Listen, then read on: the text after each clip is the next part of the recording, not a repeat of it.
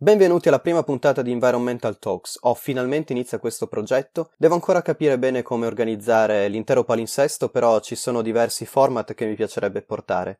Mi piacerebbe parlare di concetti puramente teorici che vengono utilizzati in accademia per descrivere il problema del cambiamento climatico. Mi piacerebbe parlare di policies che sono state messe in campo dai diversi attori per contrastare questo problema. Mi piacerebbe portare anche delle interviste con qualche esperto, magari. E oggi, per l'appunto, ho deciso di parlare di una teoria che mi sta particolarmente a cuore, ovvero sia quella dei Planetary Boundaries. Io sono Andrea e questo è Environmental Talks. Quindi, primo appuntamento di questo podcast, sono molto contento di poter pubblicare questa puntata perché ho deciso di parlarvi di una teoria importantissima per quanto riguarda l'ambiente. Questa è una teoria che sbatte in faccia alla realtà del cambiamento climatico e lo fa violentemente tramite dati, quindi valori tristemente tangibili e direttamente verificabili, e da questi trae delle previsioni nefaste che raccontano di gravi e irreversibili conseguenze per la nostra vita su questo pianeta nel caso non dovessimo cambiare registro.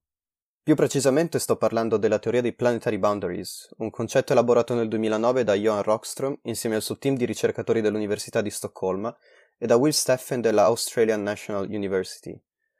Questa è una teoria fondamentale molto attuale perché è strettamente legata ad un concetto del quale sentiamo spesso parlare ultimamente, ma del quale c'è una conoscenza superficiale, ovvero sia il concetto di sostenibilità.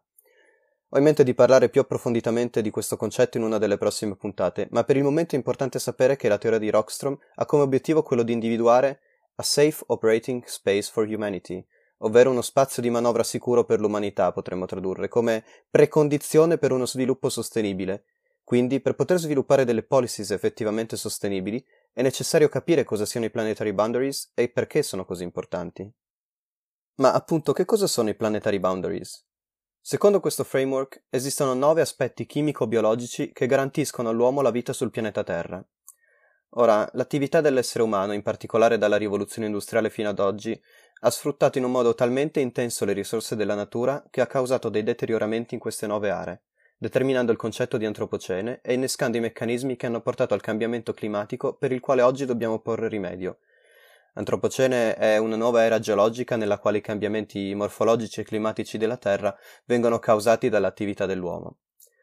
In pratica, Rockström e i suoi hanno misurato, o ci stanno provando, l'entità dei deterioramenti di questi nove elementi, definendo dei limiti, boundaries appunto, che non vanno sorpassati se non vogliamo rischiare di rendere la Terra un luogo invivibile per l'essere umano.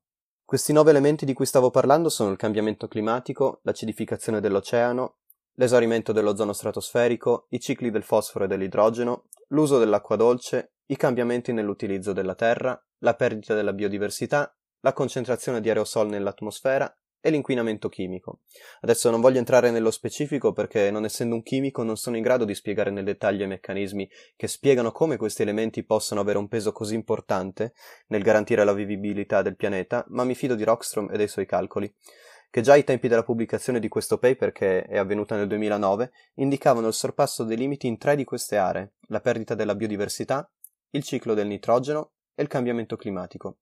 In parole povere, l'azione dell'essere umano ha già causato dei danni forse irreversibili in questi tre contesti.